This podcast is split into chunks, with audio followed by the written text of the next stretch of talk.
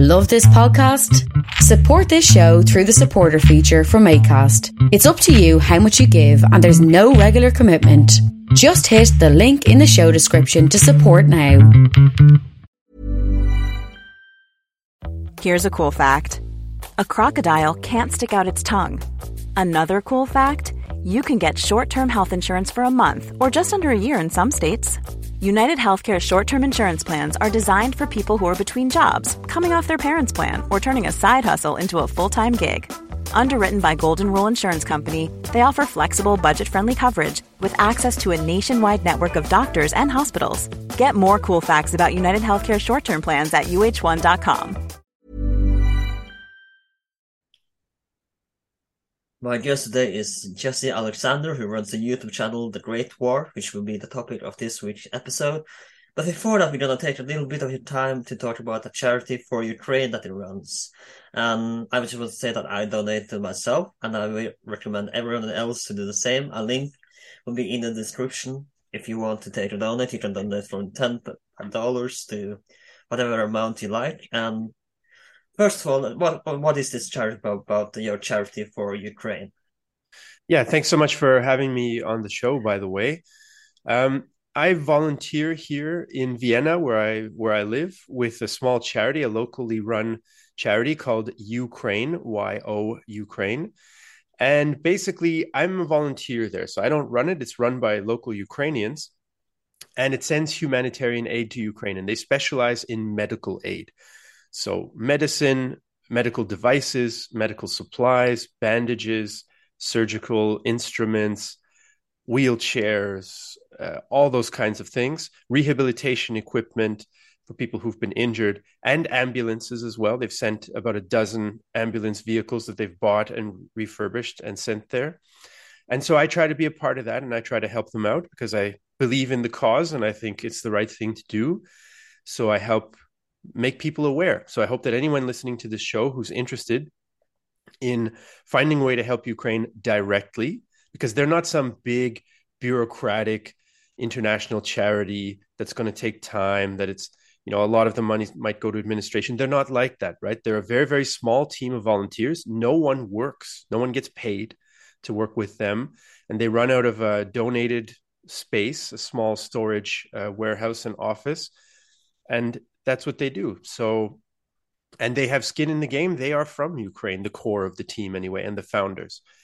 So I think uh, it makes sense. They're a good choice for direct aid, direct and uncomplicated aid. And they post all over their social media.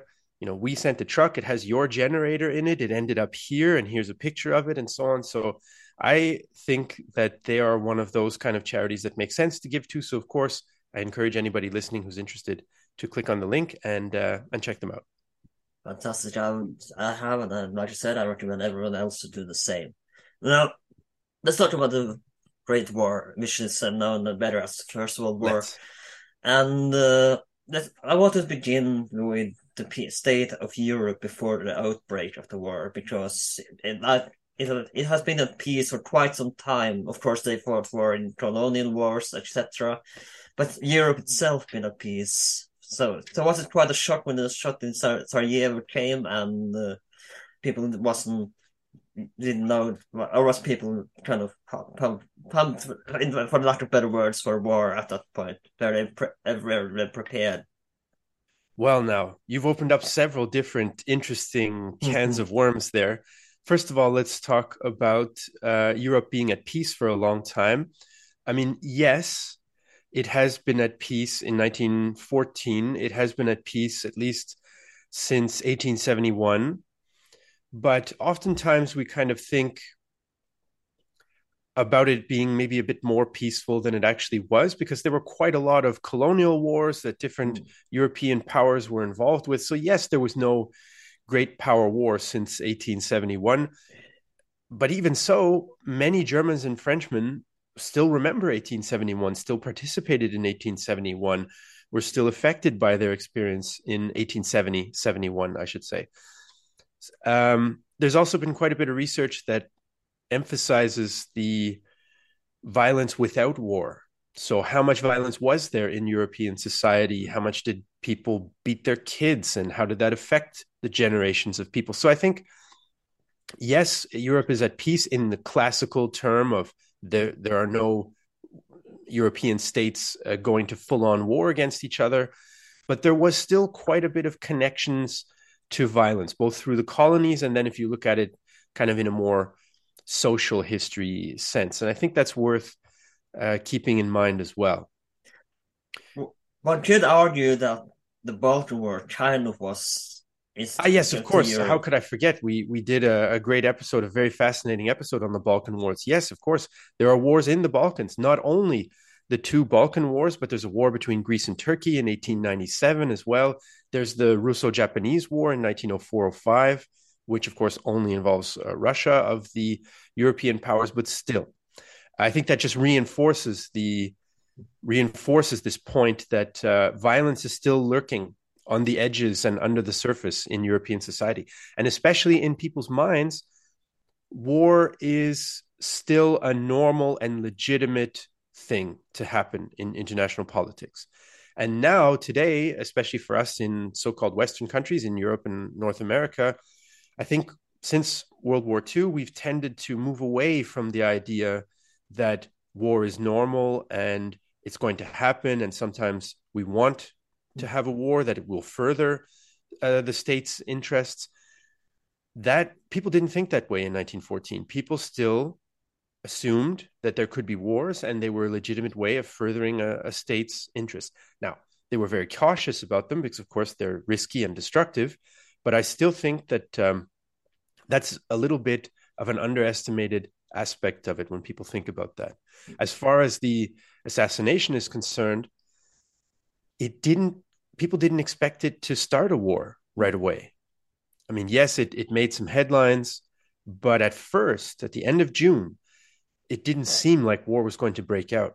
That only became a real danger later than in July, of course, when the Austro Hungarians kind of refused the Serbian response to their ultimatum and then that kind of domino effect begins where everyone uh, everyone ends up getting involving after, after, getting involved after Russia mobilizes. So, how long time does the mobilization take before Kaiser Wilhelm and the Central Powers decided that we should declare war because this is because of the shot in Sarajevo, and how long time does it take for the forces to move on? Well, I think uh, the question is about the mobilization of the Central Powers. Mm. Yeah. Yeah. Well, what happens is the shot in Sarajevo, the famous shot, it doesn't cause anybody to mobilize right away. Yeah. No, no, nobody's worried about about mobilizing. The when when that first domino, if you will, falls, is when Russia decides to partially mobilize, and this puts Germany in a difficult strategic position and it pushes on a major weakness that uh, German planners, or a major mistake, I would say, in retrospect, that German planners have committed, which is essentially Germany fears being surrounded by its potential adversaries, right? So France and Russia on either side of Germany, they have an alliance. And they have this alliance because they fear Germany, right? So if Germany's going to fight both of them. And the German planners assume that if war happens, they're going to have to fight both France and Germany. This creates an issue because you can't fight them both at the same time when they're at full strength, when they're mobilized. So it becomes a game of speed, right? Can Germany mobilize fast enough and attack France quickly enough and defeat them before Russia can fully mobilize because it's so much bigger. The infrastructure is not as good. It will take Russia longer to mobilize. That's at least the assumption that the German planners are working on. So they have this famous plan, right, which you and probably many of your listeners have heard of before the Schlieffen plan. And this plan basically says, yeah, we're going to mobilize fast in the West. We're going to march into France, defeat them in six weeks or so. Then we're going to shift our army to the east. And then Russia will be mobilized and ready to fight, but we will also be ready to fight them in the east. That's you know the, the famous saying "tomorrow in Paris," right? That the Germans sure. said. And so uh, the problem for the Germans now in this July crisis in 1914 is that the problem starts with Russia, and Russia is mobilizing uh, to support Serbia, right, against Austria-Hungary. But now the Germans are in a in a panic in a way because Russia's already mobilizing. This this means the plan is not going to work, right? But they don't have another plan. There's this kind of rigid planning cycle that uh, exists partially due to technology like railways and how can you use them? How can you plan for them? But also uh, a little bit of that ger- that uh, military necessity starts to take over political situations right? and this makes it very dangerous then because the military logic is inescapable then you have to keep going otherwise you're taking a security risk so what happens is then germany decides well okay we cannot we cannot uh, go halfway on this right mm. yes okay Ru- russia has said it's partially mobilizing which is another story because that was very difficult for the Russians to do only partially. Mm. But this is too much of a threat. And essentially, then Germany declares war and invades France, even though that's not where this crisis began. It didn't begin as a German French uh, crisis or conflict, it began as a Russian Austrian Serbian conflict. I want to get back to the Eastern Front, of course, in a, in a little bit, but sure. I want to begin with the Western Front because okay. the trench warfare was a German invention, wasn't it? That the Germans came up with that. But would you say that kind of by creating this trench warfare that we're going to talk about now, that it kind of that's partially the reason why there was so little territorial gain on the Western Front that that, that was what was stopping the territorial gain in the first place. While it, while it saved life, arguably, it also kind of stopped what the gaining of territorial gain. Yes, um, it's interesting. Germans, uh, Germany didn't really fully invent trench warfare. I think they were for most of the war.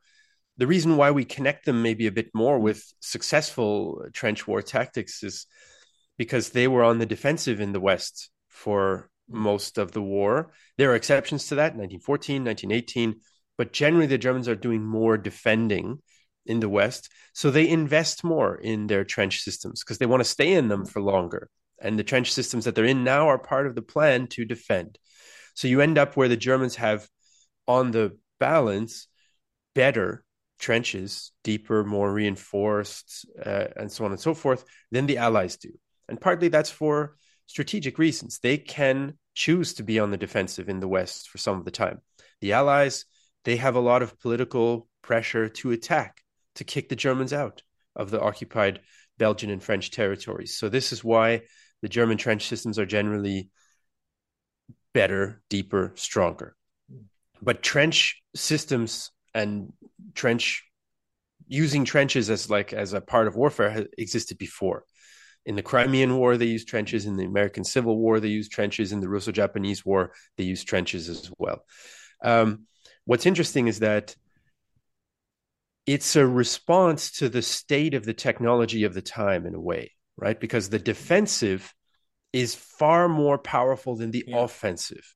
And right, if you're attacking... I want to again draw a line to the modern the, the Ukrainian yeah. war where you can see that clearly defensive is working for the Ukrainians, whereas offensive is not working for Russia at the moment.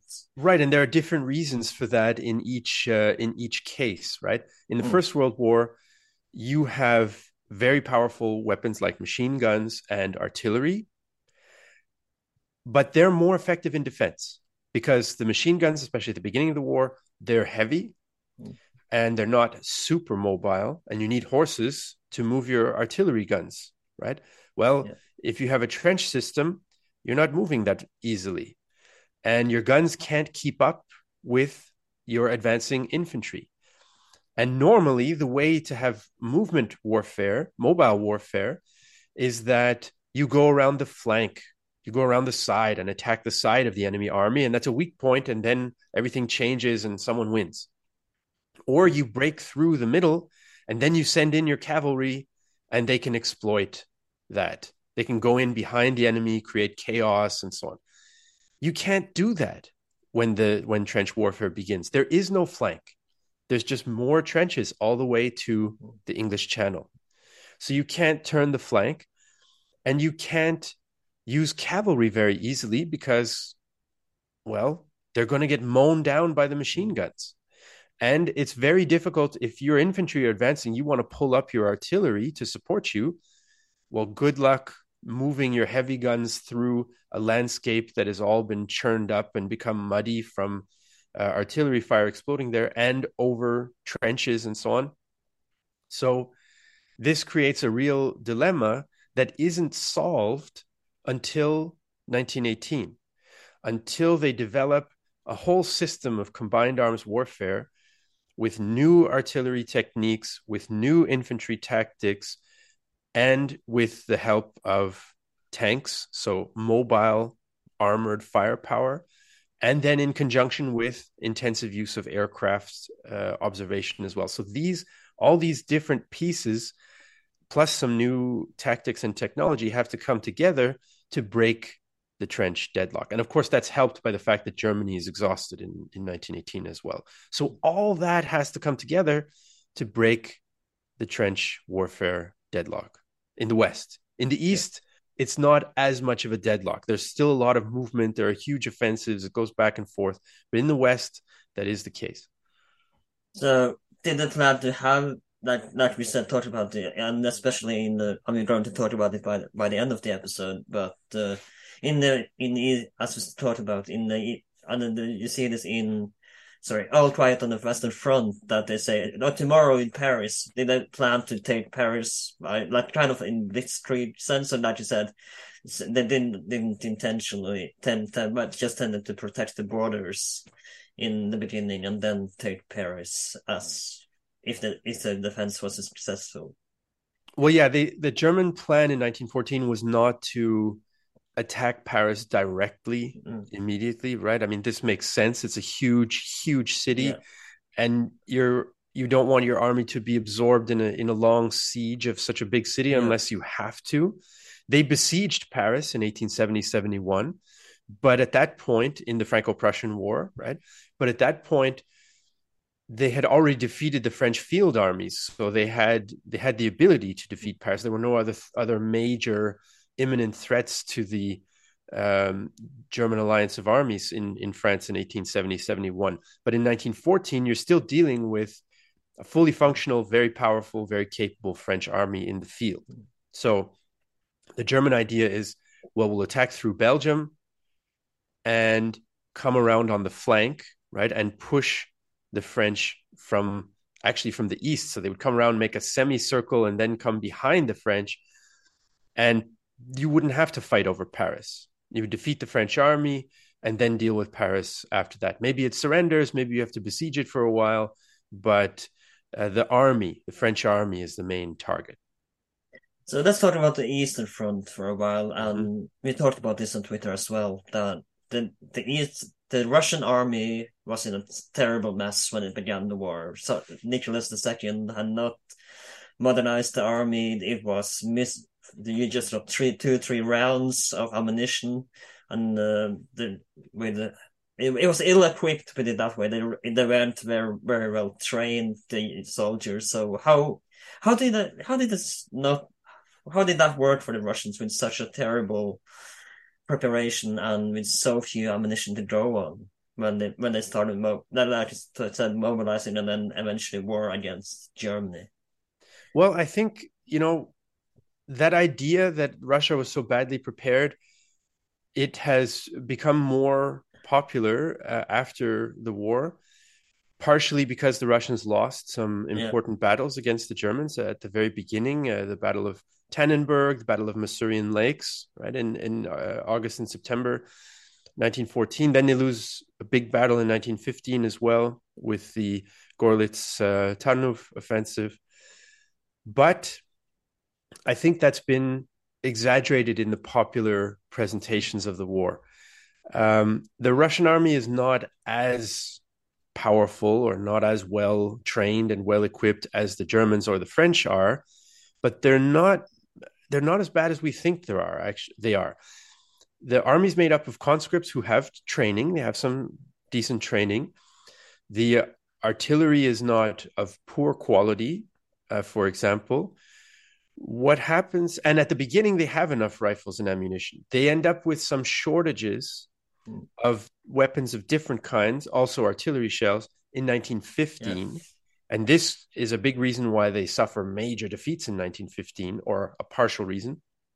But in 1914, they're expecting and are expected to perform better than they do. Uh, so things are not quite as bad for the Russian army as maybe we imagine sometimes. The problem for the Russians is they they really well one of the problems there are many. Uh, they were trying to modernize over the previous years, but they had not gotten as far in their plan as they as they wanted to, because they'd been defeated right by the Japanese in 1904-05. So this it weakened Russia, but it also spurred some rearmament uh, program, but it wasn't completed in 1914. So they don't have as much equipment as they wanted. Um, but one of their major problems is they have trouble with command and control and coordinating the movements of those armies. And their commanders make mistakes. And this is why they lose so badly in East Prussia, because the two armies that they have advancing into East Prussia, they don't coordinate enough. They don't communicate properly. There's the famous example that they communicate over the radio in the clear, right? And this is a lack of professionalism at that uh, in that sense. And so the Germans are able to beat them each separately.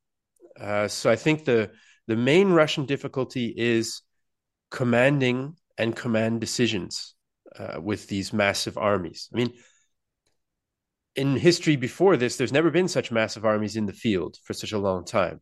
Mm. So it is difficult. Everyone has some issues with command and control. The Germans, two of their armies separate as they mm. move differently in France and they go off plan a little bit. This is one of the reasons why the Marne, Battle of the Marne can happen, where the French stop the Germans in 1914.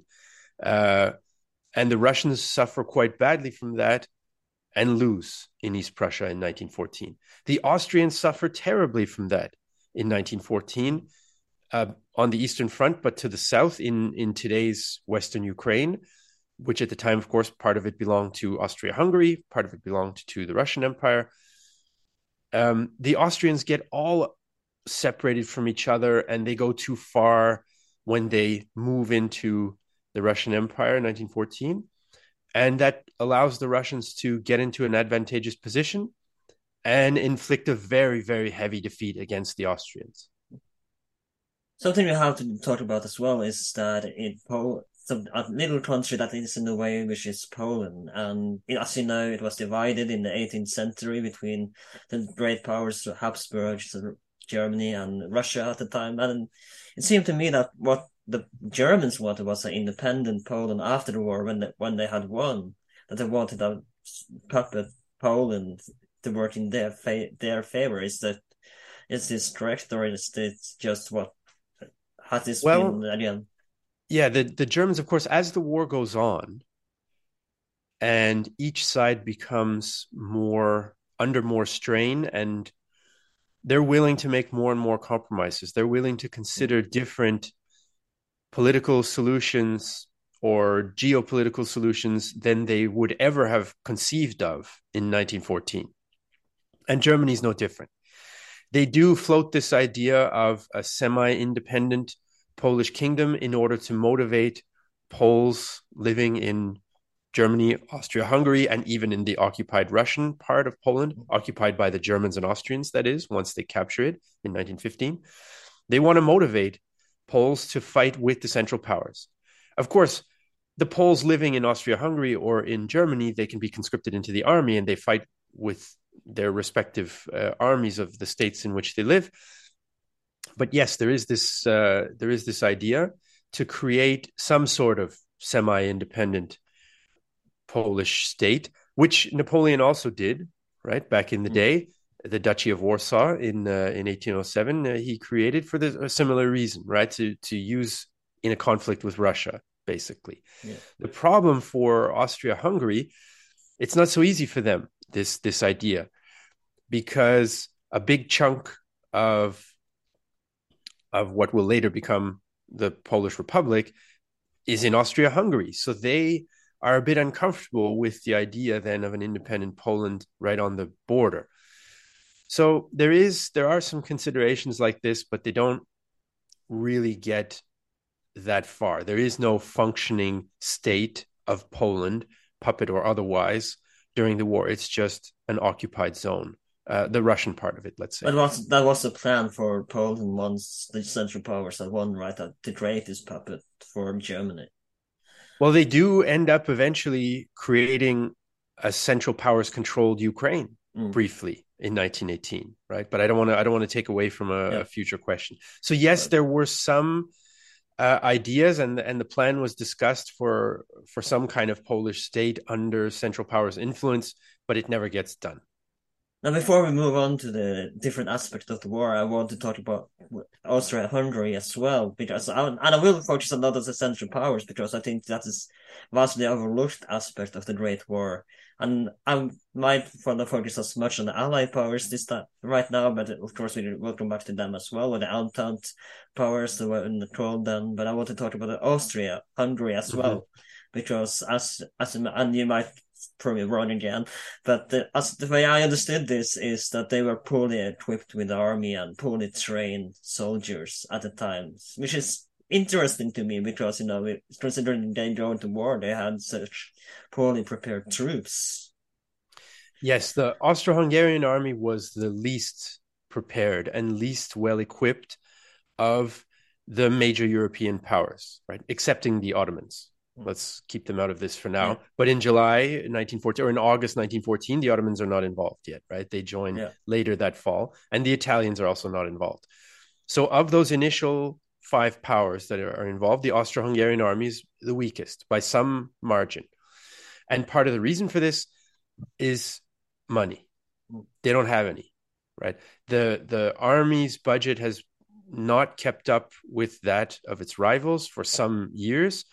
Part of the reason is political infighting in the Austro Hungarian state. Since 1867, it's actually kind of two states in one, just joined by fiscal policy, by foreign policy, and by the army. Mm. Everything else is kind of separate. And so these difficulties of governance in Austria Hungary, in addition to the fact that they're not as wealthy, they don't generate as much, the economy is not as large as Germany or France or Britain. Um, they are not able to keep their army as well equipped or, in some cases, as well trained although they have quite a few decently trained troops, it's not like none of them are well trained, but especially they're lacking in equipment and they're lacking in the most modern kinds of equipment as well.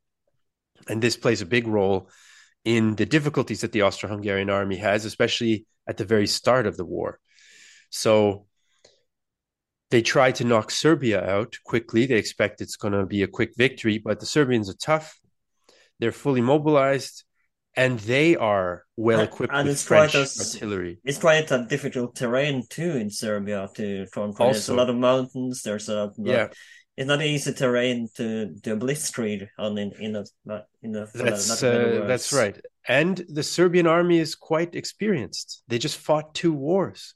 They just fought the Balkan wars, right? Mm. So they know what they're doing, and they have French artillery. Not a ton of it, but still, it's good.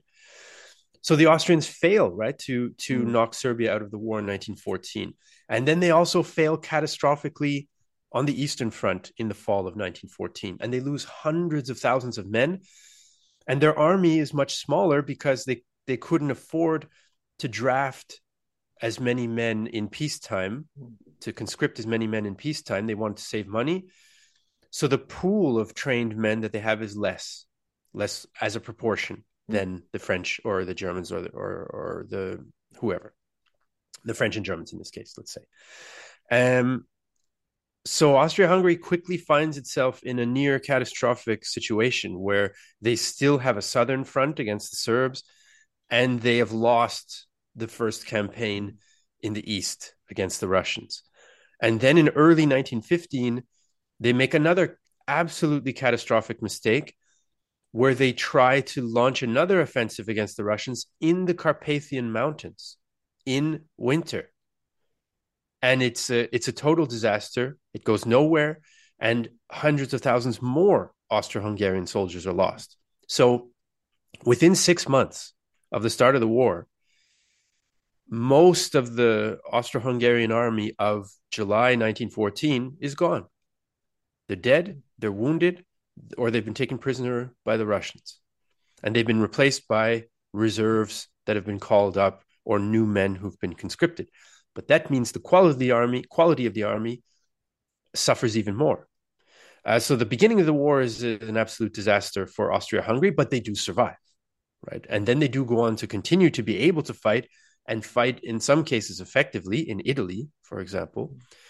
Um, but they they take a terrible beating at the start of the war. That's no question about that. So let's talk about we talked most about the Central Powers now, but let's talk about the Allies' power as well before we move on to other aspects of the war. How prepared were they for this great war, as it will be called later on?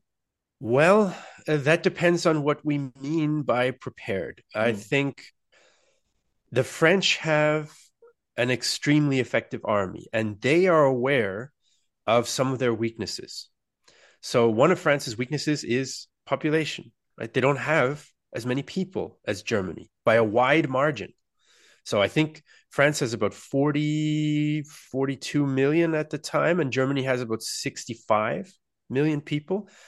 That means a lot more soldiers potentially to serve in your army. And France understands this. So they, in the years leading up to the war, they extend the time of mandatory conscription from two years to three years. So this increases the size of their peacetime army.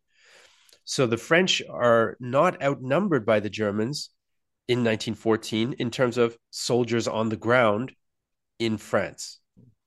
Uh, so they they they have made some good decisions. The French have uh, pr- prior to the war breaking out.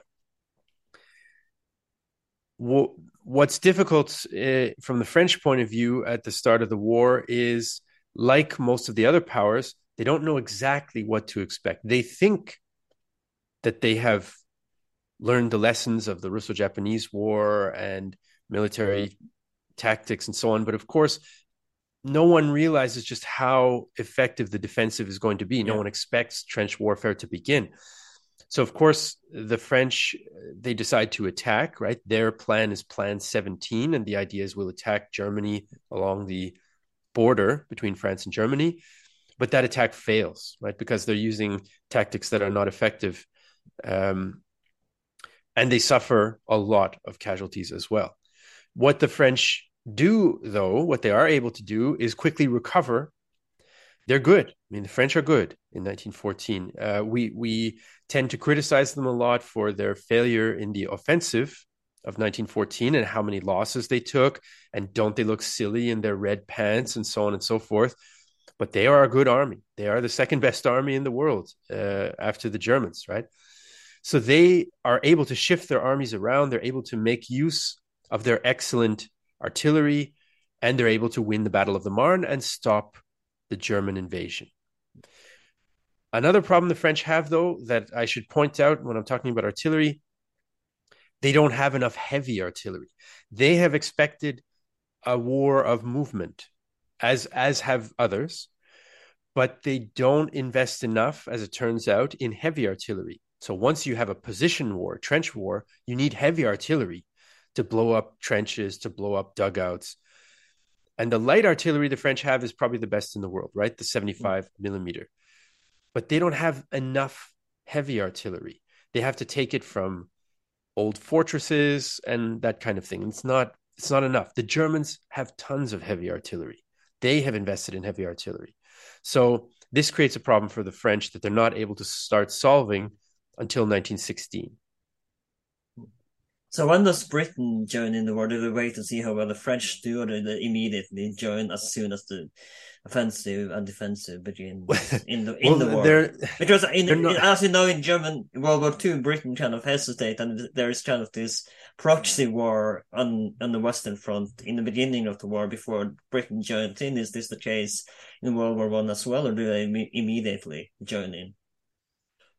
Well, they don't join in on the same day uh, but they join in on August 4th. So they join in a few days later. And the reason is because you know Britain does not have a binding alliance with France and Russia. They have friendly agreements, these mm. entente cordiale, right? But with France, yeah. that's that's why we call the alliance the entente, as you uh, referred to it earlier. And there is some hesitation in Britain. Should we get involved? This is obviously a conflict that started that's not you know directly at the core of British interests in the Balkans, but there are two factors here that that are critical. One is Britain is committed always, usually, to a balance of power in Europe. Mm. Britain never wants one state to become too powerful. They will always oppose that. They'll always join whatever alliance is against the most powerful European country. I, I, would like to add that I find that kind of ironic considering they own half the world at the point that they don't want them just want one power in Europe but own half the world. That's fine, no problem there. Yeah. Yeah, that hey, no question about that. So what happens is they're very nervous about Germany's growing power in the years before the war, especially its navy. This is this is perceived as a big threat to British power and British interests in the British Empire. So they're not very happy about Germany's policies and what they perceive as the German threat. But that's a different thing from then taking the step of going to war against another great power, especially if you have not been directly mm. attacked. What what pushes Britain over the edge is this idea of the balance of power. They're afraid that Germany will win the war and become too powerful, and therefore it's in British interests to stop that from happening, to join France. And the Germans invade Belgium, which is neutral yeah. and which the neutrality of Belgium is guaranteed by an international treaty from the 1830s that Britain signed. So, of course, sometimes great powers break international treaties, but usually not because the whole international system depends on on uh, following the treaties that are signed. In this case, it helps to give Britain uh, diplomatic and moral case to go to war because Germany has very obviously broken the international convention, the international treaty about the neutrality of Belgium.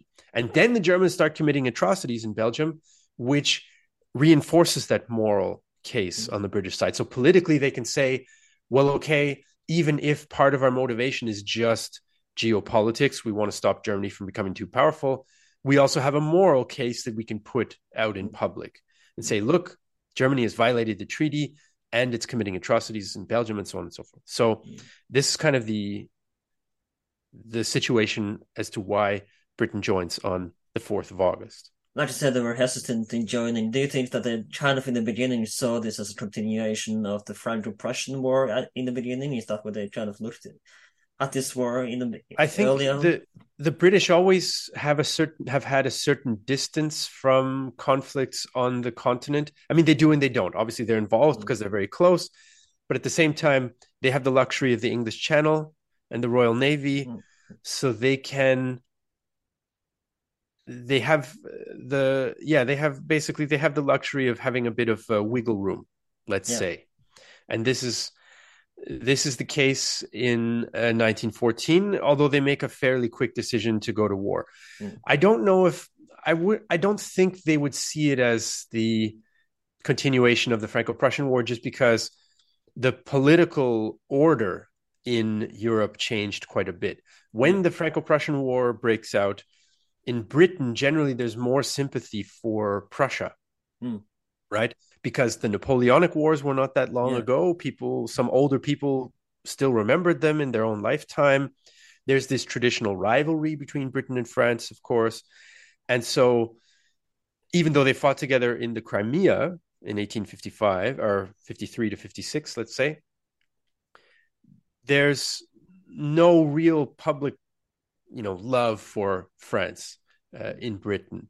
But the situation in 1914 is is different because it, France is no longer the most powerful state. Right here, we have this idea of the balance of power. It's Germany, mm. and so Germany seems to be the bigger threat in 1914 for Britain, whereas in 1870 they're not involved in the war, but in general they don't mind if Prussia takes France down a notch, right? Because France is the most powerful state in 1870 in Europe, at least before they lose that war. Now let's talk about you mentioned the Royal Navy, and let's talk about naval power because at the time Germany has the largest submarine navy at submarines at the time. They had the biggest submarine warfare, so and though they're not very good, but how did they use this, their submarine in the beginning, beginning, and how did the naval warfare go? Let's talk briefly about this before we. Sure. On. Yeah, I mean it's a it's a kind of underappreciated uh, part of the war. I think it doesn't get a lot of attention necessarily in the public eye. One of the reasons is that there's not that many huge, massive, dramatic, decisive battles that have an impact on the war. It's mostly a land war. Nonetheless, sea power is still critical, and there are a few different types of naval war that take place. So you have at the beginning of the war, you have some German ships that are abroad mm. and they start to raid. So these warships are, we'll call them surface raiders. So they will attack British or French uh, colonies on the coast. They will attack British or French uh, merchant ships carrying supplies or carrying weapons or what have you.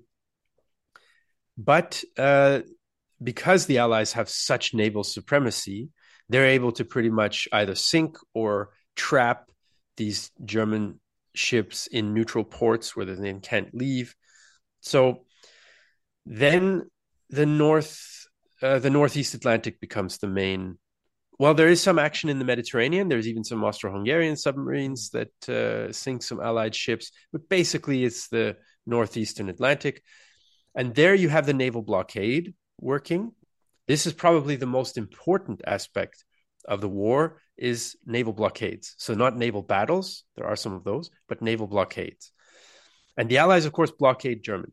And this has a long-term effect where the German economy struggles more, where the population suffers more, where a few hundred thousand people die of malnutrition and other illnesses that are related to that because they can't get enough food and Germany's short of resources because they cannot import them because the Allies control the seas. This also allows the Allies to capture the German colonies in Africa. Um, the Germans try to use their U boats to do a similar type of thing. They can't do it with their surface fleet because it's smaller and they don't want to risk it in a kind of suicide mission. Well, they tried it at the very end, but the sailors mutiny in 1918.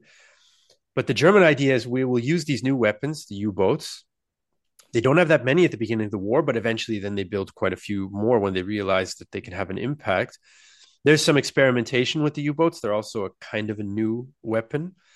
But the Germans try twice to cut off Britain and basically starve Britain out. In 1915, they launched what's called unrestricted submarine warfare. So unrestricted just means you can sink whatever you see if it's if it's an allied vessel or if it's a neutral vessel. Mm. Now, this is a double edged sword for the Germans because it means, okay, well, Britain's an island. If we sink enough ships bringing supplies to the British, maybe they will run short of food and they will have to surrender or leave the war or agree to a negotiated peace or whatever. The problem is oh, and they tried this then a second time in 1917. So they started in 1915, they stop it, and then they started again in 1917 uh, as well. There's always submarine warfare, but I'm just talking about unrestricted, where they can sink even neutral ships that are going to Britain. And this is a problem for the Germans because that means they can sink American ships that are bringing supplies to Britain because Britain is buying all sorts of weapons and food and other supplies in the United States, which is neutral for most of the war until 1917. So Germany risks, by trying to starve Britain, Germany risks bringing the United States into the war. And that's why they stop the unrestricted submarine warfare in 1915, the first time. Then by the beginning of 1917, Germany's situation is so desperate, they gamble and they think, okay, it's worth the risk even if the United States joins the war, it will take them so long to prepare and build up an army that it's worth the risk. We can't hold out very much longer. We know that we we have to gamble now. and of course, what happens? They start sinking neutral ships again, and the United States declares war on Germany in April 1917. And of course, we will come back to that later. Yeah, that, yeah. that's one of the major impacts of the naval war. Of course, there are some surface battles. The most famous is the Battle of, well, I guess in Scandinavia it would be Jutland, I mm. think, mm. but in, I think anyway, uh, but in English anyway, we call it Jutland, and it's a major battle in 1916 bunch of big ships shoot at each other. A few of them sink. Uh, the Germans kind of perform a little bit better, but it doesn't change anything strategically, in a sense, because the blockade remains. The German Navy can't operate freely, and the Royal Navy still controls the oceans. Now, before we move into 2015, and we don't focus on the 2015 on the Ottoman side, I think, but I want to talk first. So we made an episode about this last year in a Christmas special. I, I think you know what I'm talking about now. The Christmas, infamous Christmas truce of 1914. Yes. We have to, we have to mention it, of course. It would be a crime not to. well, let me. Uh, all right, let me put it this way. I have never worked in detail on the Christmas truce. I've stayed away from the topic a little bit on purpose because it's so prominent and it's so filled with legends and myths. Mm. Uh, but of course, you can't fully escape it. But this is something that often happens with history, and it's true of World War One, like it is of other events in history.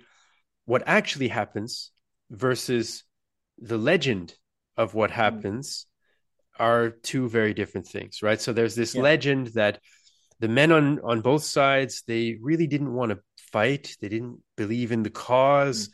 and so they were quick to join each other in friendship and they played a football game in no man's land the british and the germans etc etc the way I, I understood this is that they kind of believed that the war would be over soon anyway, so that it didn't have such an impact on a few days of peace. That it, and I th- think, if I remember correctly, we spoke about this in our Christmas special, where they kind of said that, oh, the war is probably over by next year, so where's the harm, you know? Well, yeah, of course, uh, everyone on both sides was hoping that the war would be over as soon as possible. Uh, when it didn't end in 1914, everyone planned to end it in 1915 mm. if they could. I think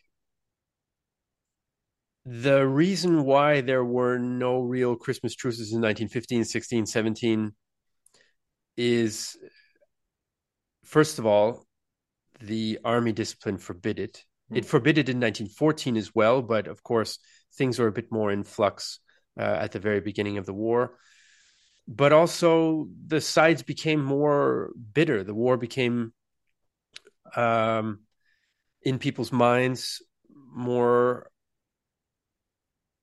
more unforgiving. Let's mm. say. Of course, it's not like there was no hatred in 1914. It's not like there was a truce along the whole line mm. in 1914 either. In many places, the shooting continued. People get killed on December 25th, 24th, and 25th, uh, 1914 as well. Those local truces are the exception, they're not the rule. Uh, even though they're such a dramatic and interesting and human exception that they take up a big prominent place in kind of the public memory or the legends about the war. The reality is, more people were fighting on that day or shooting each other than there were uh, talking to each other in no man's land. And of and course, the football game is totally exaggerated, right? Yeah. I think you bring up a point as well when you mentioned about humanity, because the, one of the reasons I believe we've discussed this in our episode as well on the Christmas series again, on which I'm referring to, is that if it happened again, they would kind of start looking at their enemies as more human, and then they would refuse to shoot each other, and that would be cause a problem because this was war. They were supposed to, you know, go against each other, and if this happened again, it would be kind of. Uh, not not very well good propaganda, and the troops would be this begin to be question why are we fighting these people? They, these are people as well, which was not the way they were supposed to look at the enemy. That they they were the enemy. They were supposed to. We were also going to defeat them and kill kill them as fast as possible. Possible. I mean, from a purely military point of view. So if you take yeah the sort of human element out of it, from a purely military point of view, yeah, you don't want your soldiers having having positive connections with the enemy. Um, one thing I think that uh, sometimes gets a bit overlooked in the discussion about Christmas truces is that they were far more common in the East mm. between the Russians, Germans, and Austro Hungarians.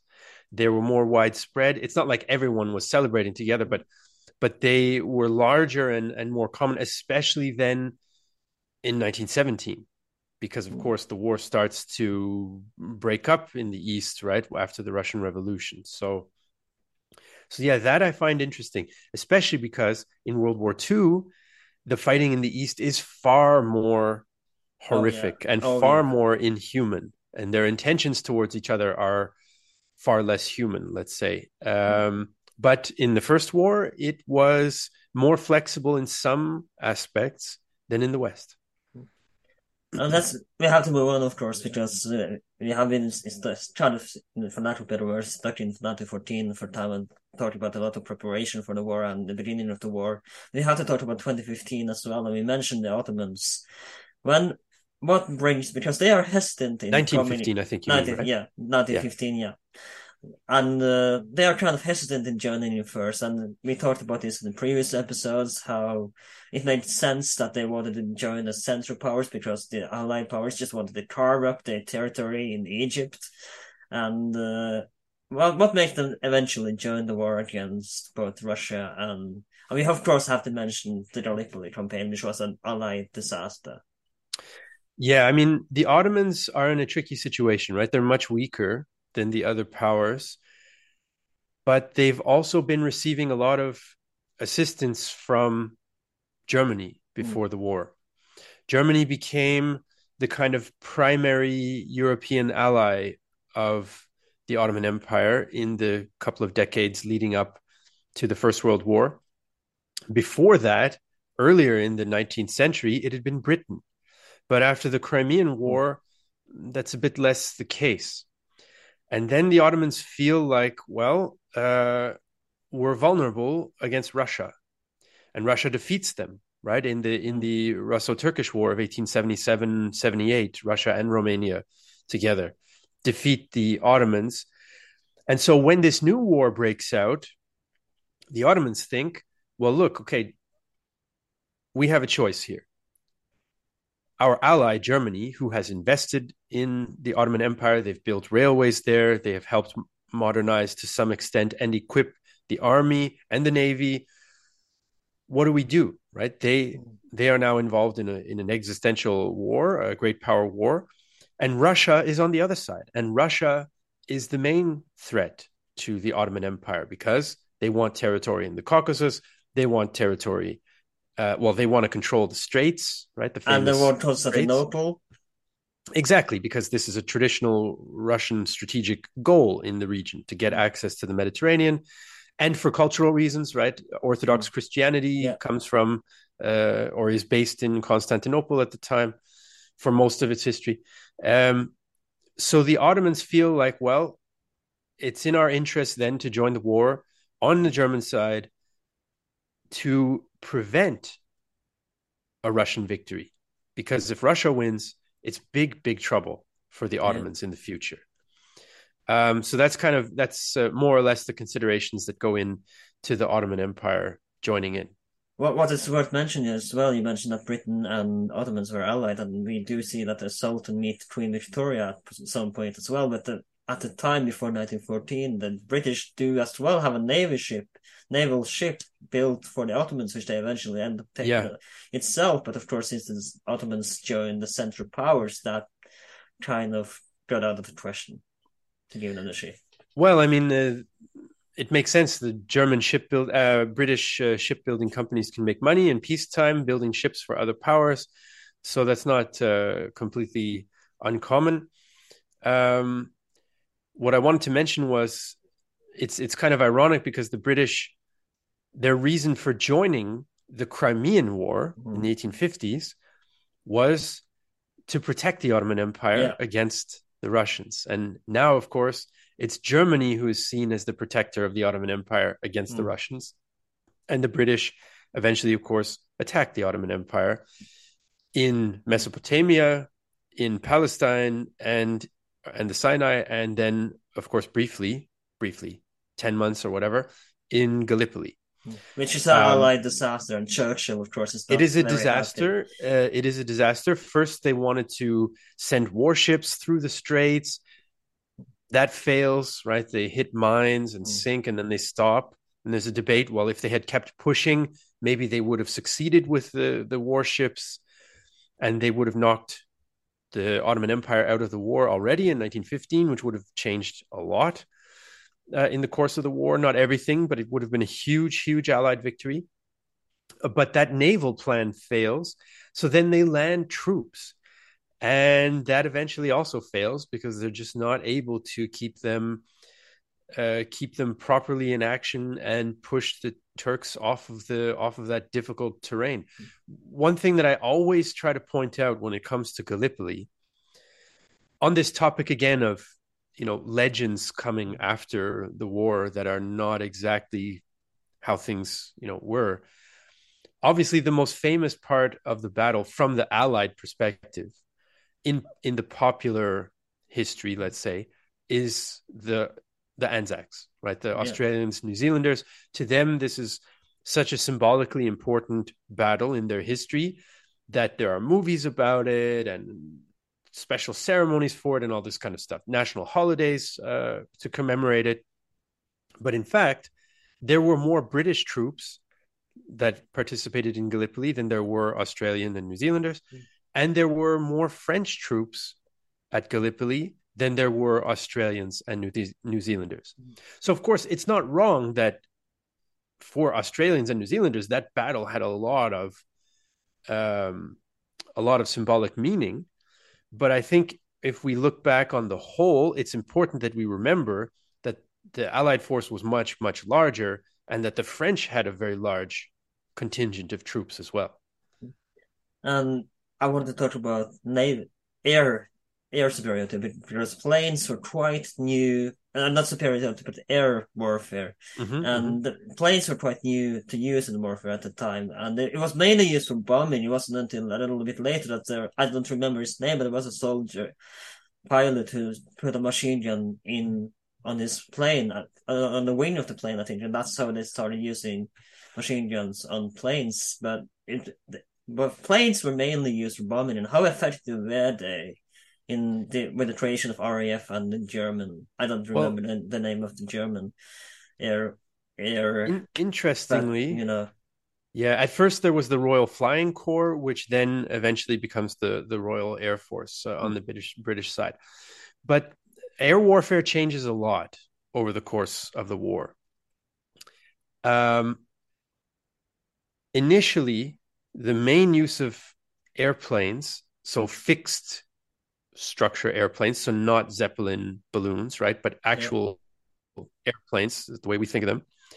The main use at first is reconnaissance, yeah. taking pictures. So you can see where the enemy trench is. Maybe you can identify where some artillery emplacements are on those pictures. And then your artillery can bombard those positions. Mm. So that's kind of the, the first uses as an observer. Then those observing planes they they sort of see each other.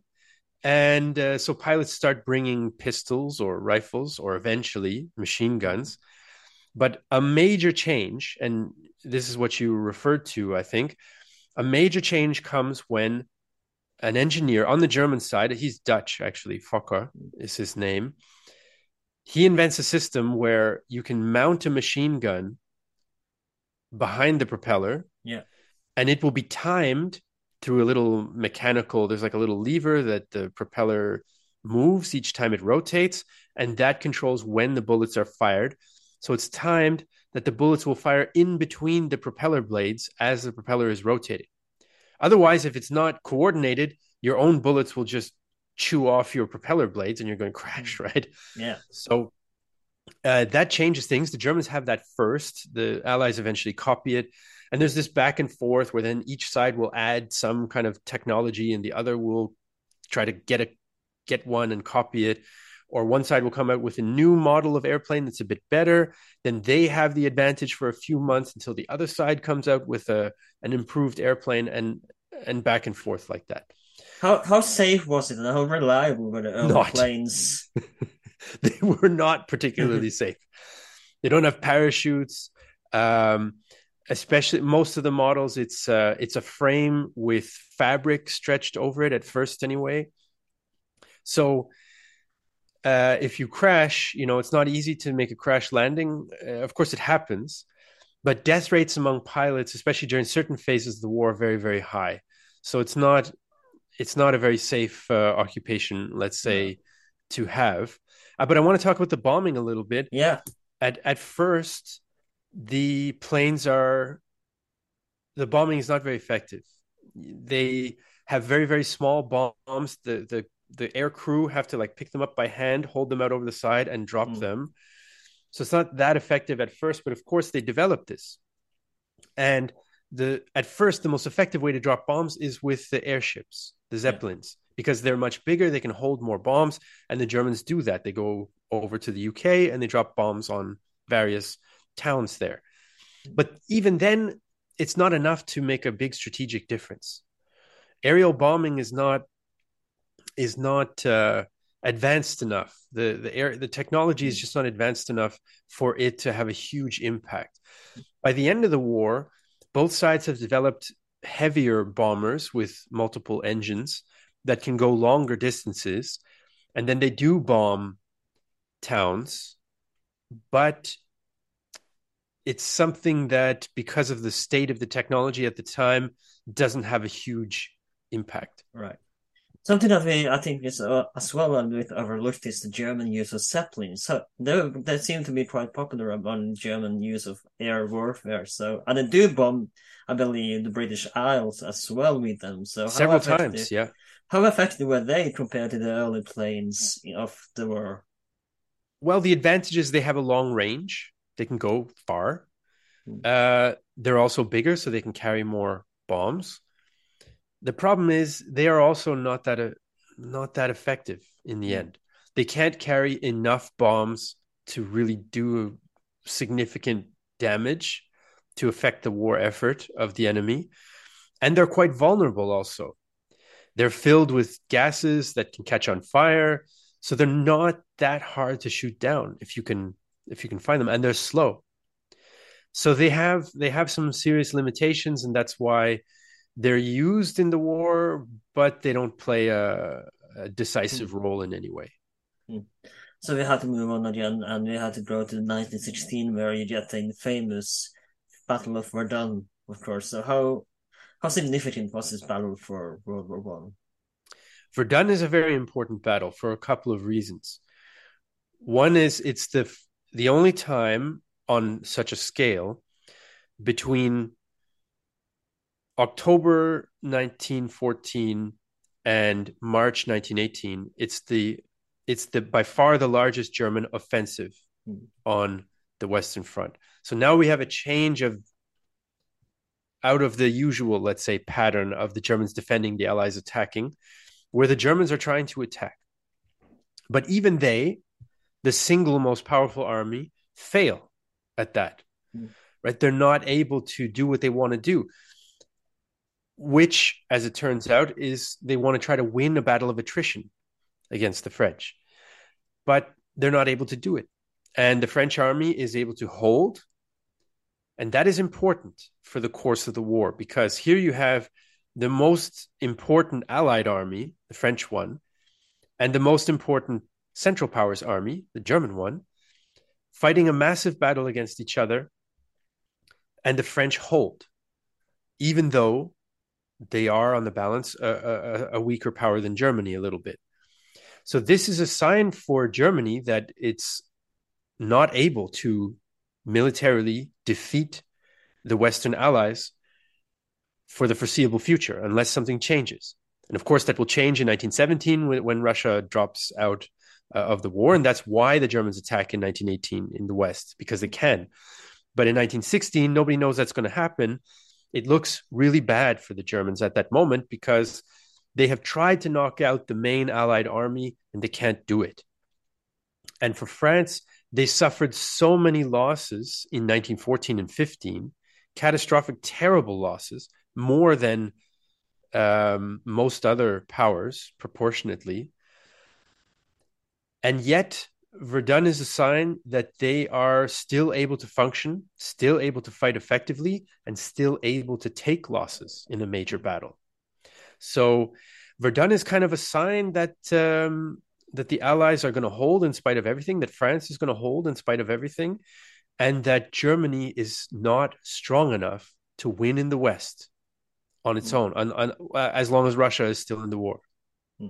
And something that we have um, we have to talk about this as well before we move on to 1917 is the invention of the tanks and in the, the famous Mark V tanks. And you can see it have a kind of cameo in All Quiet of the Western Front, but how they weren't very effective in the beginning. And it was sounded really torturous to be inside of one yes, early of in the early tanks. But what what kept them going? Why why why didn't they realize that we can develop this, and why didn't they just give up tanks warfare if it was such ineffective in the beginning? You think that they kind of well, this isn't more gonna work. It's not very yeah. effective, but we're gonna keep going with it. I mean, both the French and the British developed tanks, different kinds of tanks.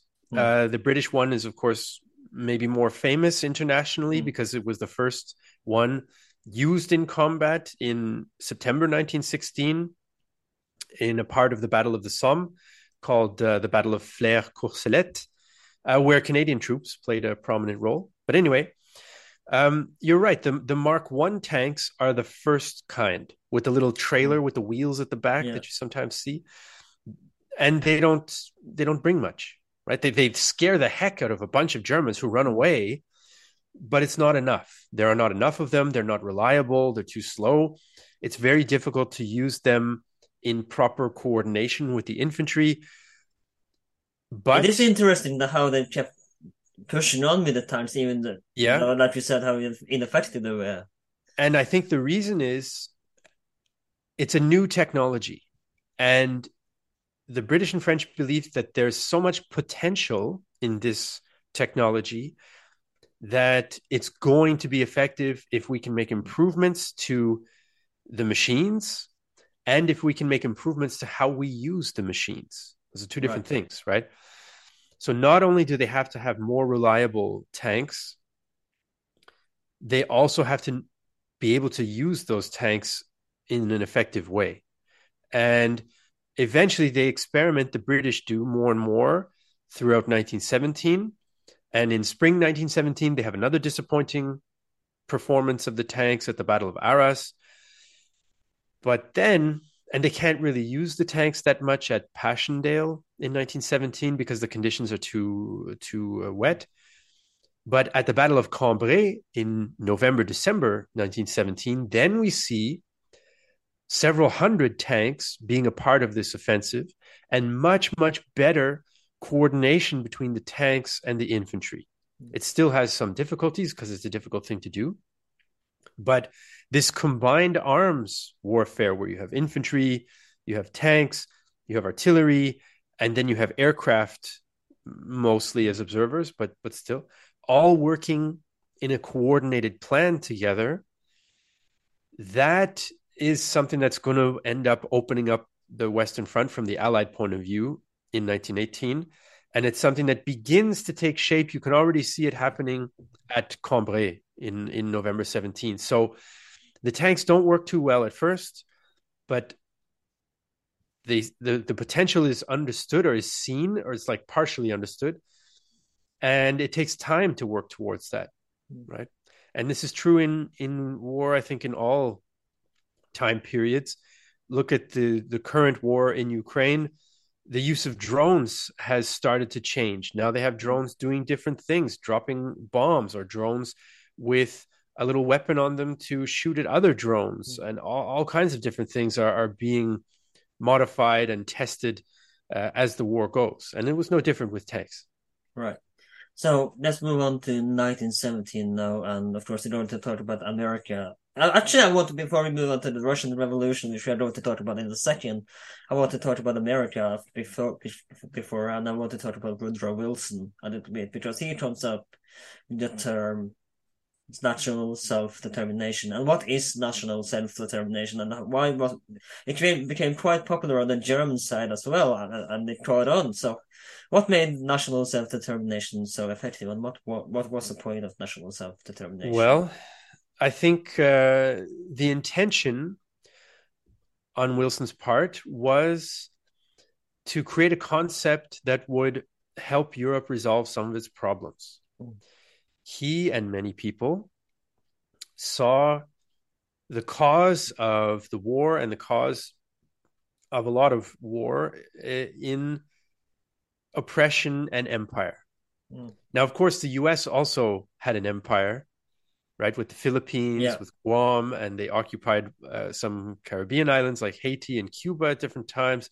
Didn't they have Panama at the, the point? Uh, 1914, yeah. yeah. Um, of course, they also conquered much of the United States mm. from Mexico and from the indigenous peoples, but still, they didn't see themselves that way necessarily.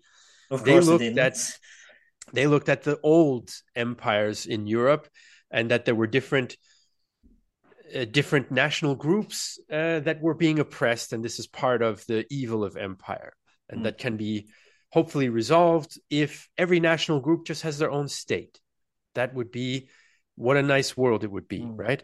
You yeah. wouldn't have these autocratic empires like Germany, Russia, and Austria Hungary anymore, or at least autocratic in the view of Wilson and, and, and people who thought uh, like him. The problem is, on the one hand, self determination theoretically means one state for one group of people, mm. but that doesn't correspond to reality. And that's a big problem. So, populations are mixed in many parts of Europe, identities are mixed. For centuries and centuries, people have not been organized based on national group.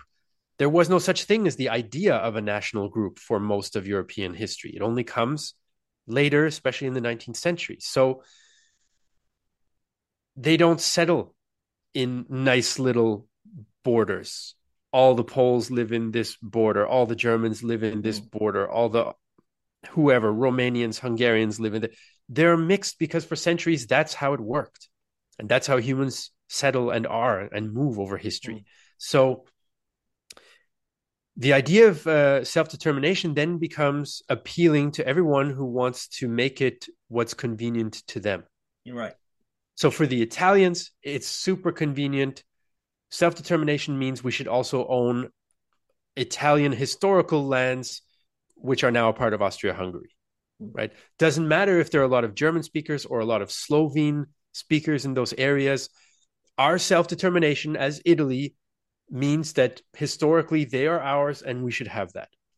Whereas the Austrians then, well, let's say the Austrians after when the war is ended or ending, and you have the Republic of Austria, they say, well, okay, but self determination means we should be with other German speakers. Yeah. So Italy should not get South Tyrol because most people there speak German. Czechoslovakia should not have its border regions with Austria because that's a place where most people speak German. And even the Austrians say we want to join with Germany because we mm. should be one state. That's self determination, right? And the yeah. Germans then, at the end of the war, they also say, well, if the new peace is going to be based on self determination, we can't let Poland have these territories in the east because we say they are German. And look, there are some German speakers who live there. Even in some little spots, they're the majority. So self determination is a kind of utopian idea in a way that is impossible to achieve. Mm. And this is one of the reason why one of the reasons why so many are unhappy with the peace settlement because everyone puts so much hope in self-determination but it's it's not a realistic concept mm. and of course it's also not a fairly applied concept so hungary for example after the peace settlement, they're angry because they say, hey, look at all these Hungarians who are now stuck in Czechoslovakia, stuck in Romania, stuck in Yugoslavia. It's not fair. We want self determination. but Hungary was on the losing side. So the idea was not applied the same. Where there's a mixed region where you can't really decide, um, the peace conference gives that region, generally speaking, to states that were not a part of the Central Powers directly. Hmm. So Austria, Hungary, and Germany kind of lose out in the way that self determination is interpreted. Um, Italy a little bit as well because they don't get as much as they want, and they're also very upset afterwards. Italy seems to get support from the Allied powers as well that they they claim to these areas, historical areas, as you mentioned. Yeah, well, Italy is a is a complicated case because, of course, initially they're allied to Germany and Austria-Hungary, mm. but they don't join them when the war begins. And then at the peace conference, they have some serious demands for territory mm. uh, in the former territory of Austria Hungary, but that goes against other allied interests mm. because now the allies they create Yugoslavia, well, what will become Yugoslavia. At the time, it's called the Kingdom of Serbs, Croats, and Slovenes. And Yugoslavia's claims overlap with Italy's claims. So what do you do? And the populations are mixed. There are some Italians there, there are some Slovenes there, there are some Croats there in these border area. And the Allies decide, well, we're going to give some to Italy and some to Yugoslavia. Yeah. Because they want Yugoslavia to be as powerful as possible so that it will be a future ally of France and Britain. This makes Italy extremely angry because they say we fought, we died on the Allied side, and now we're not getting everything that we want. Right. So Italy ends up then kind of being opposed to its former allies after the war and it's one of the one of the factors that brings fascism to Italy as well mm. so Italy is a, a strange uh, a strange and complicated case and all this comes from the new prominence of Wilson and the US entering the war in 1917, and then his 14 points in January 1918. To bring it back to your question after yeah. all that. And we had to draw, talk about, of course, a significant factor in, and we going back to the Eastern Front, we haven't been there in a while, and thought about, because it's kind of disaster that Germany is coming in on Russia, but what something that happens is the Russian Revolution, of course. But and I'm gonna really mm. simplify this because it's such a big factor of history that it needs its own episode eventually, because there is mm. two kind of revolutions in you got the February Revolution yeah. with Kerensky, and then you got of course the Bolsheviks tried in July but they fail, and then you got the October Revolution, and the Tsar yeah. abdicates in. Of course, I'm simplifying this really, really yeah, yeah, yeah well, yeah. but not not not simplifying here, but the the Tsar abdicated in February. The Kerensky takes takes office, and they become a massive part of the Russian offensive in you know the infamous Kerensky offensive. Yeah, which was, if I remember remember correctly, a disaster. And then you got the Bolshevik Revolution, where Russia takes out, which happened in November, according to the Russian yeah, calendar. The calendar difference, yeah. October Revolution, of course, but how does this impact Germany or the Russian Revolution and they the peace treaty with Lenin? Well, it's a huge it's a huge change in the war. It's a seismic change in the war because the Russian army is massive and it's much better equipped in 1916 17 than it is in 1914 15. So it represents a huge force. But as you summarized, right, there are these two revolutions. Mm. First, the Tsar uh, abdicates, a provisional Republican government takes over, and Kerensky is the most famous figure in, in that whole thing. And they try to continue the war. They basically say, well, Russia's interests are still in continuing this war to a victorious conclusion. We have agreements with our allies and so on. But the state is now kind of too vulnerable so, something and... that we have to, sorry for interrupting you again, yeah. but we have to talk about as well is that the army, Russian army after the February, February is just really messy and people in, indisciplined after the, because they don't know what to do when they drop the leader. It starts to get messier, yeah. And they soldiers kind of start to organize themselves. Uh, yeah, it holds the line. Mm. So it's not like it, it, it's not like it completely disappears, but it's not the same Uh, it's not the same force. It's not as reliable as it was before. Of course, there is this so-called Kerensky offensive in the summer of 1917. Russian armies do attack. They have some success at first, but the army is not able to continue. Um, the discipline is no longer there. The morale is no longer there. Things at home are drawing the soldiers' attention back. Some of them desert. To go back home because in their village now land is being redistributed and they want land. They're peasants. This is important to them, right? They're peasant farmers. So, uh, summer 1917 is the, really the last gasp of the Russian army as a, a potential, you know, difference mm-hmm. maker, and it shows that it's not anymore. Mm-hmm. That it's it's it's a it's it's become too too weak and too vulnerable, even though it's much better equipped than it ever was before. I, believe, if I remember correctly, Trotsky in his work on the history of the Russian Revolution really goes hard against. He's not really a fan, if I remember correctly, of Kerensky. No kidding. That's definitely true. Trotsky is not a fan of the, you know, the bourgeois uh, government of of Republican Russia at that time. So then, of course, the Bolsheviks they launch essentially a, a violent coup uh, and take power in in October then slash November, depending which calendar you're you're using. Um, and that's the end for Russia, right? In the war, yeah.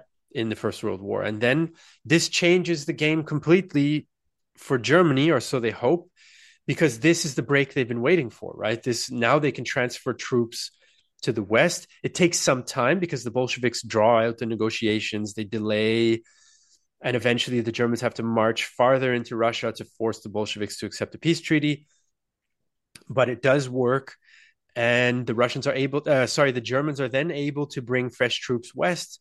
They still keep a lot of men in the east to occupy all the areas that they took from Russia, uh, including Ukraine, right? And they created. You a, the puppet state. Yeah, yeah. They they created a. It wasn't a hundred percent a puppet state, but un, under Central Powers control and hmm. occupied mm. militarily as well uh, at some point. But anyway, the point is, the Germans bring troops to the west and launch a desperate final offensive. They know that they're losing. Hmm. They know they're desperate. They have to win uh, before their resources run out and the American army can be built up. Um, and of course, they fail at that, right? They gain a bunch of territory, but they don't break the Allied armies. It creates a crisis. It's, it's a real bad situation for the Allies. But uh, the Germans fail, and their morale and their discipline begins to break, and their army will start to weaken. People will start to desert from the German army in then in the fall of 1918. Something we have to talk about, of course, is American entry into the war and that the infamous Zimmerman telegram, which was yeah. sent to Mexico to try to hope and hope that Mexico would attack because they were friend they were friendly to Germany, which is kind of makes sense, you know, with the, like you said, with the attack on the war with U.S. and Mexico. But it makes sense that they were, but they, but the Zimmerman. How did they find out about the Zimmerman telegram? Well, because the British found it. Mm. So the British are uh, monitoring German communication with their embassies, right? Because it's going across. Uh, um, undersea cables, and so the British are able to are able to uh, also recognize that this uh, that this telegram has been sent. But the the, the aspect of this whole Zimmer, Zimmerman issue that I find the most interesting is why the Germans admitted that it was real, mm. because you know theoretically they could have tried to deny more uh, plausible deniability, let's mm. say, but they admitted that it was real. And this, of course, is a diplomatic disaster for the Germans, and it uh, it of course contributes to the anti-German feelings in the U.S. Mm. Um, how quickly does it does Wilson? And I want before I talk about the entry, I want to ask because is this a myth or is it true that Britain kind of attacked American vessel, ship vessels well, to try to ah, get America into the world, or is that more a myth? Overstudied, no, the overstudied British trips, uh, British ships did not attack American vessels uh, to try to get them into the war.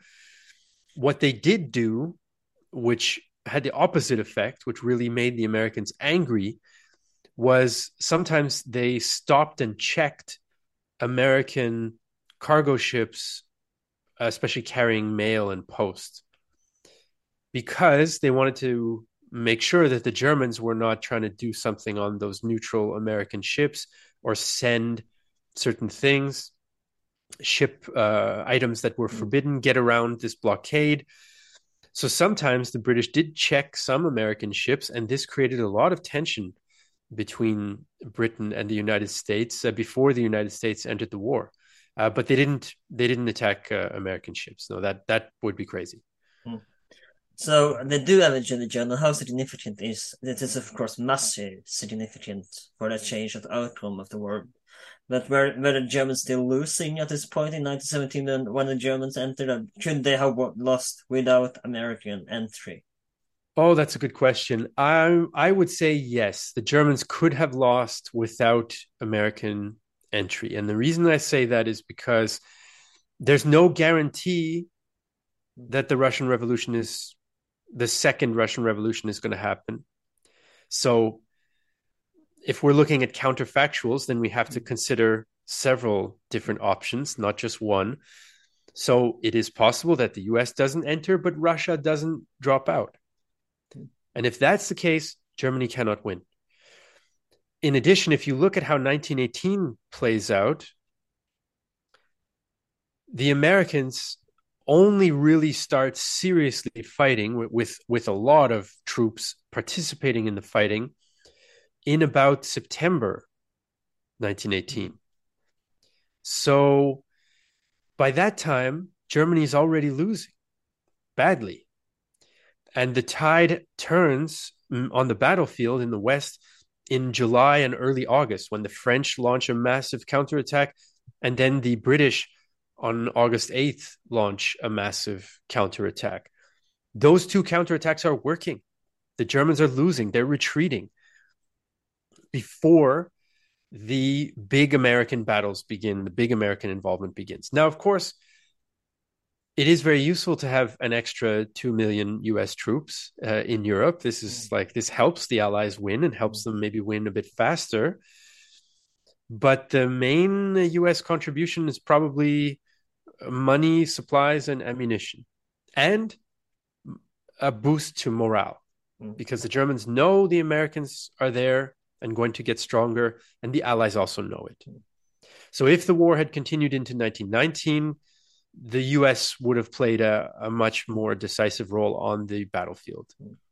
There are, this is probably a stupid question, but there has been no chance that the US might have joined the German side in this. There's like no way they would have. I don't joined. think so. I don't think so. It's just not in their interest, really. The one exception would have been if the British had uh, adopted a crazy policy of being aggressive towards American shipping, because we know that this is something that provokes the US into military action against Germany. And it provoked the US into military action against Britain back in 1812. So that is one possible way but it's so unlikely. Mm. Uh, that's why it didn't happen, basically. There's before we go to the Treaty of Versailles, there's something I want to mention as well, and I feel like it's just worth mentioning in passing. Uh, is that the Ottoman, that the Germans, as well, we've talked about the Ottoman Gallipoli campaign, but the Ottoman Sultan Mehmed fifth, I believe, at the time. Not the sixth one comes after World yeah. War II, I believe, but uh, he this the German Wilhelm II he took try to to the Sultan and he do, do launch a jihad against the Allied power, but it of course fails because they, as we talked about in the Eugene, with Eugene Rogan on the yeah. history of the Arabs, they they are just humans and they the, the jihad kind of became irrelevant in in the modern era. At this time, yeah, the jihad that is called by the Sultan, who's also the Caliph mm. of the Muslim world at this time, right? It doesn't work. I mean, the idea is the French and British have so many Muslim uh, subjects living in their empires, living in their colonies, that maybe if they call out jihad, and there are many Muslims in the Russian Empire as well. Can't forget about them, the Tatars and Bashkirs and Muslim peoples there, or Caucasian peoples in the Russian Empire as well who are Muslim. So the Germans feel like maybe this will cause some difficulties for the Allies because maybe there will be some religious Muslim uprisings against them in their empires. But it doesn't work. It is true. I have read some interesting collections of letters, for example, from British Muslim Indian soldiers serving in the Middle East, fighting the Turks, who say, you know, ah, isn't it a shame that we're fighting fellow Muslims, but it doesn't mean that they're going to go on a jihad against the British. There were some worrying in the Allied powers that this could have a massive effect, but of course it doesn't. But there is some worrying. Yes, the, they always worry that their colonial subjects will rise up against them. This is a constant worry if you have an um, if you have an empire. Mm. And yes, uh, there's some concern, but it doesn't it doesn't amount to anything significant. There is one person I haven't mentioned so far, and uh, simply because we haven't had time to discuss every detail. I wish we could, but we all have stuff to do, unfortunately. But there's one General Erich Ludendorff who is yeah. kind of significant to the loss of Germany because he has a tremendous amount of pressure. He's one of the foremost generals in the war of Kaiser Wilhelm II, and he suddenly collapsed because he can't take it anymore. There has been terrorists, I believe. David Stevenson in his book mentioned is that if he hadn't collapsed, it could have gone on for a little longer. But it does collapse eventually, and this is a significant factor to the loss of Germany and the Treaty of Versailles. I mean, I think um, I would look at it uh, a little bit the other way around. So there's you could you could say you could look at it and say, okay, well, a very important general, you know, has this kind of breakdown in in the fall, and that accelerates the German defeat. Or you could say that the Germans are already being defeated, and that accelerates the personal breakdown of the general. Hmm and I think that's the more the mm. side that I I would take is that he realizes that the war is lost, and that contributes to the pressure on him, and that contributes to his breakdown. Uh, and then, of course, he tells the government that the war is lost and they should seek an armistice now and not later before things get worse. And so before again, there's some some some things that we haven't discussed that's kind of important as well. Just we, we mentioned this in the past before we come to Versailles. I want to go back a little bit because gas is used not significantly, and I want to talk about this a little bit before we go again before we go to the Versailles, which because mm-hmm. it's used by both Allied and flamethrowers as well. It's a new invention in the war in the First World War. So let's talk about the gas and use of flamethrowers in the yeah the well the germans have the most advanced chemical industry in the world at this time right? They're the world leaders in chemical production. So it's not an accident that they are the first to invent both of those weapons. Um, they first used the flamethrowers in 1915 but they don't have it's not like a war winning weapon Mm. It's useful in some situations, like at Verdun or whatever, where there's like forts and you have to get at enemies, get at enemies that are in these uh, entrenched uh, and covered positions or fortified and covered positions. You have, you're is... quite vulnerable too, aren't you? When you go out yeah. there in no man's land, when you, you, you don't have you just have your gun, I just presume, and when it's not heavy equipment, so you are quite vulnerable. When you go while they are dangerous, you do, are quite vulnerable still to open fire. In in no man's land, you're very vulnerable to things like shrapnel mm. from artillery, right? That's bursting yeah. above you. When the flamethrower is most effective is when you have defenders that are in some kind of concrete bunker or fort, mm. because it's a closed space. Yeah. So the flames can be more effective in a closed space, and the defenders don't have as much area to get away right? So if it's pouring rain and windy and you're trying to use a flamethrower in the middle of no man's land, it's not as effective, but you're also more vulnerable as the as the user of the flamethrower. Yeah. Whereas in a in a situation like okay, you're in the tunnels of Fort uh, Vaux or Douaumont in in Verdun, then it's a more effective weapon. But it doesn't change the overall outcome of the war. The most important weapon remains artillery, and this is true for gas as well. Um, they test it. The Germans do first on the Russian on the Russians on the Eastern Front. Then they use it for the first time on the Western Front at the Second Battle of Ypres in April uh, 1915. And it's a huge shock. The Allies are not expecting it, they're not prepared for it. And it hits first an Algerian division and a Canadian division next to it. And they are, of course, driven back because they have no defense mm. against this and they don't expect it. The Canadians are able to recover. The Algerians, uh, not so much. Unfortunately, they were hit even worse but the Canadians are able to recover and and prevent a breakthrough. But and my great great uncle was killed in that action as well. Um, but gas, even though then later there are different kinds of gas invented, that was chlorine uh, used at Second Ypres. That, that's and, what caused Hitler to come to the hospital too, wasn't it? I don't know if it was chlorine, but it was some sort of poison gas. I don't remember. Later, they invent other kinds like phosgene and the infamous mustard gas. And it's usually the Germans inventing these kinds first and then the Allies copying after because the Germans had, you know, like I say, they were more advanced for, for chemistry, in chemistry. Um, it's gas is, is not effective at killing people, as strange as that sounds to us when we imagine it. But once gas masks come in, it's not it very effective at killing people. Yeah, yeah, later kinds like with nerve gases and stuff, that's a, a whole different ballgame. But Zyklon World War B, One gas, example. World War One gas is not effective at killing people.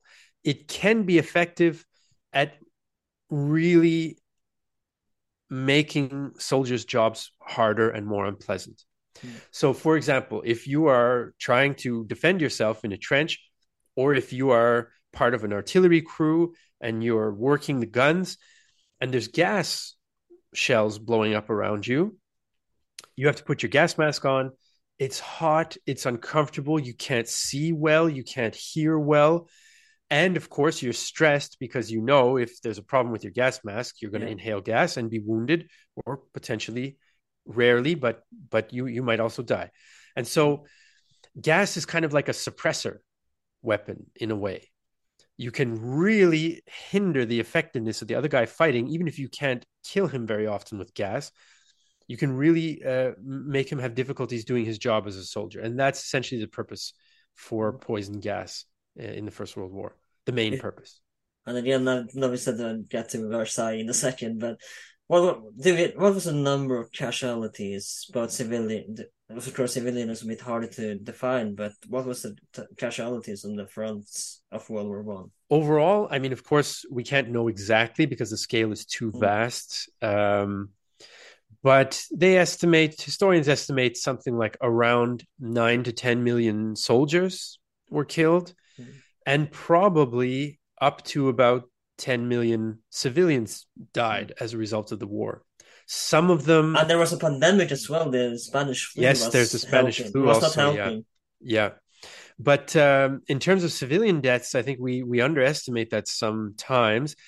I think the one people are most aware of is probably the Armenian genocide in the Ottoman Empire, yeah. which is anywhere between 800,000 and 1.5 million, uh, if I remember right about the estimates.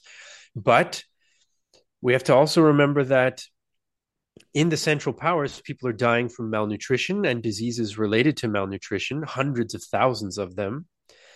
And in the areas of the Russian Empire that are occupied by the Central Powers, there's also a massive food shortage. So people in former Russian Poland start dying from malnutrition and related diseases while they're under occupation. The Austro Hungarians kill several tens of thousands of Serbian civilians and Ukrainian civilians as well, mm. whom they suspected of being traitors and cooperating with the Russians. So, typhus, there's a huge typhus outbreak as well in Eastern Europe in 1917 18 and beyond that kills hundreds of thousands. And there's a huge famine in the former Ottoman Empire in or the Ottoman Empire starting in 1918 where in Lebanon, for example, many, many people starved to death. So all these things together, and of course, then there are all the African porters, because of course there's a whole campaign in Africa that we haven't mm. uh, that we won't have time to get to probably today, yeah. but there are very few soldiers, but there are so many hundreds of thousands of African porters who are carrying all the supplies mm. for the different small armies moving around, and they are dying of exhaustion, mm. of disease. And we don't know how many there were of them because they didn't keep proper records, the colonial powers. Mm. So this is how we get these these large figures of civilian dead, even though it's not as much as the Second World War, of course. And something we have to mention as well is, and we don't have time to go through all of them, but Wilson's 14 points is, of course, yeah. famous in the First World War. Well, I think the one that the famous one is about self determination, mm. right?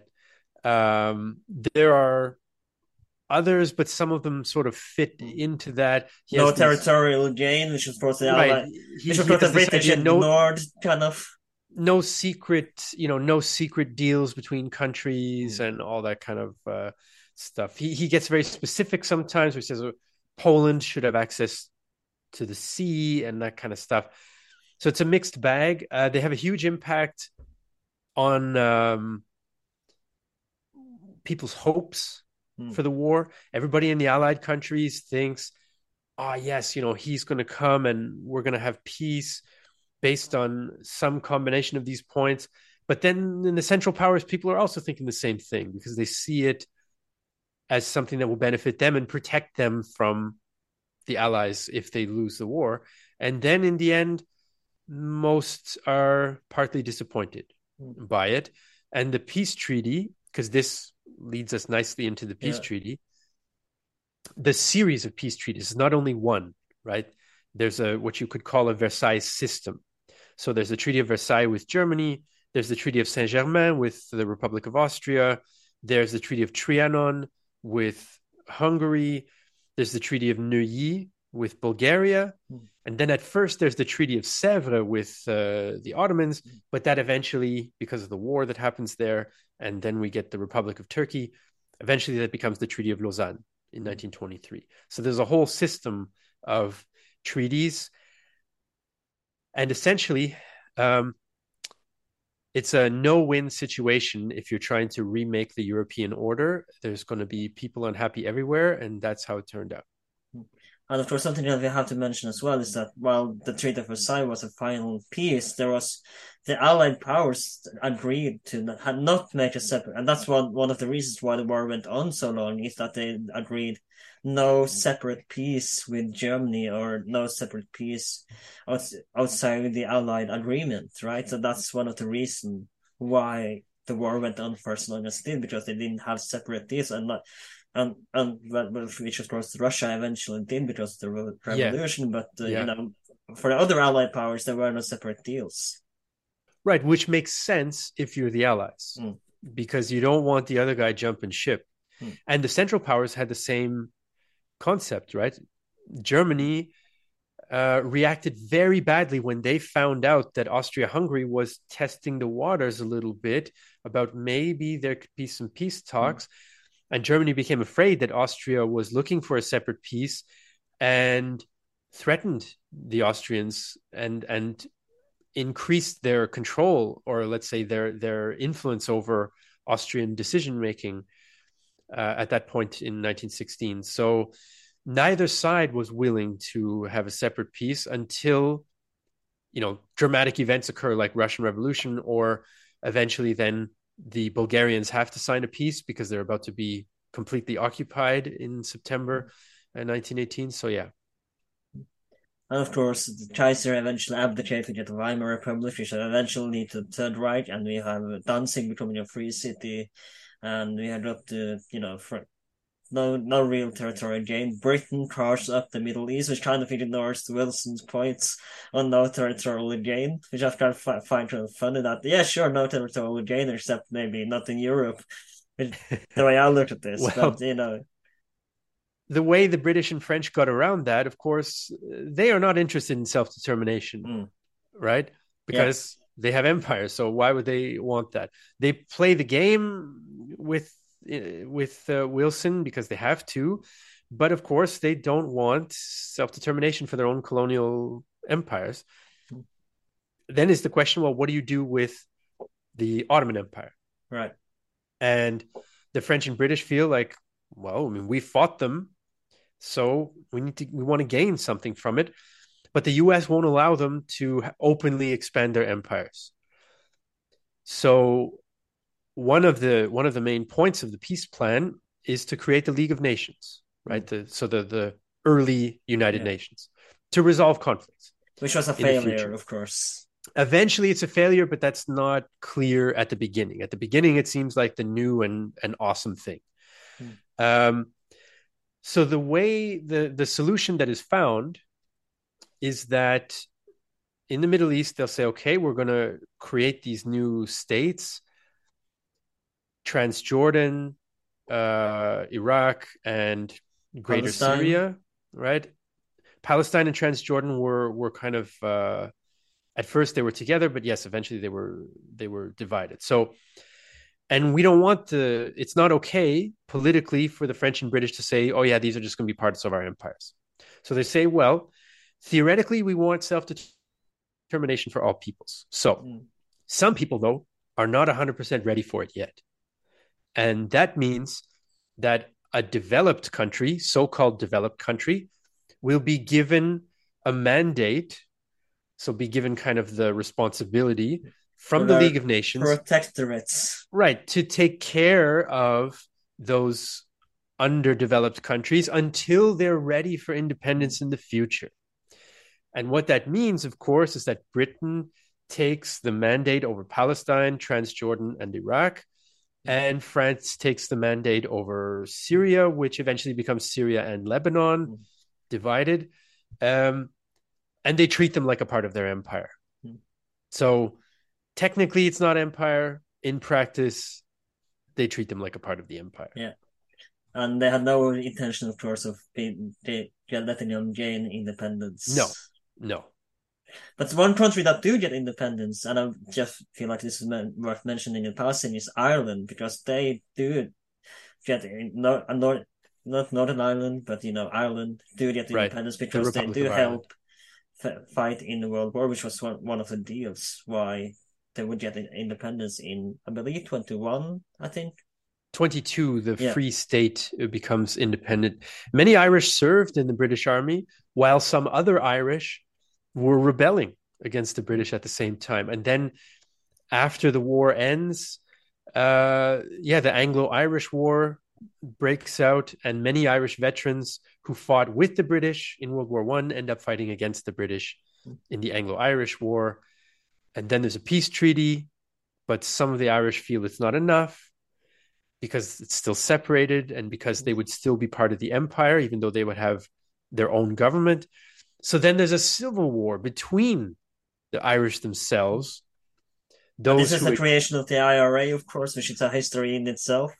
That is a history in itself. And eventually, then Ireland accepts its status as uh, a free state, still connected to the British Empire. And then eventually it becomes a full separate republic on its own. And yes, the genesis of this is uh, is in the First World War in part as well.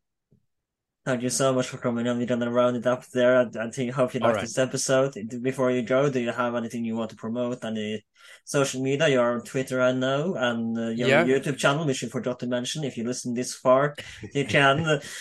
You're more than more than more welcome to plug any links you like in the description that you yeah. want me to. Yeah, promote. I want to thank you for for having me on the show. I enjoyed uh, I enjoyed talking about it. I'm the host of the Great War Channel on YouTube. I'm also the host of the Real Time History channel on YouTube. You can also find me on Twitter. And if you would like to support humanitarian aid going to Ukraine, check out the link in, in the description because uh, I volunteer with a charity here in Vienna and it's worth uh, your time to have a look. I donated myself, like I said in the beginning. and I highly recommend anyone else to do the same. This has been, uh, well, that H12. My name is Alan. Please check out some other other episodes. If you like this episode, you're definitely gonna find something you like. We are available on YouTube, Spotify, Apple Podcasts, wherever you can find podcasts these days. If you're on iTunes, please leave us a review. That would be most appreciated. Please like, share, and subscribe, and I'll see you next time. Mom deserves the best, and there's no better place to shop for Mother's Day than Whole Foods Market. They're your destination for unbeatable savings, from premium gifts to show-stopping flowers and irresistible desserts. Start by saving 33% with Prime on all body care and candles. Then get a 15-stem bunch of tulips for just $9.99 each with Prime. Round out Mom's menu with festive rosé, irresistible berry chantilly cake, and more special treats. Come celebrate Mother's Day at Whole Foods Market.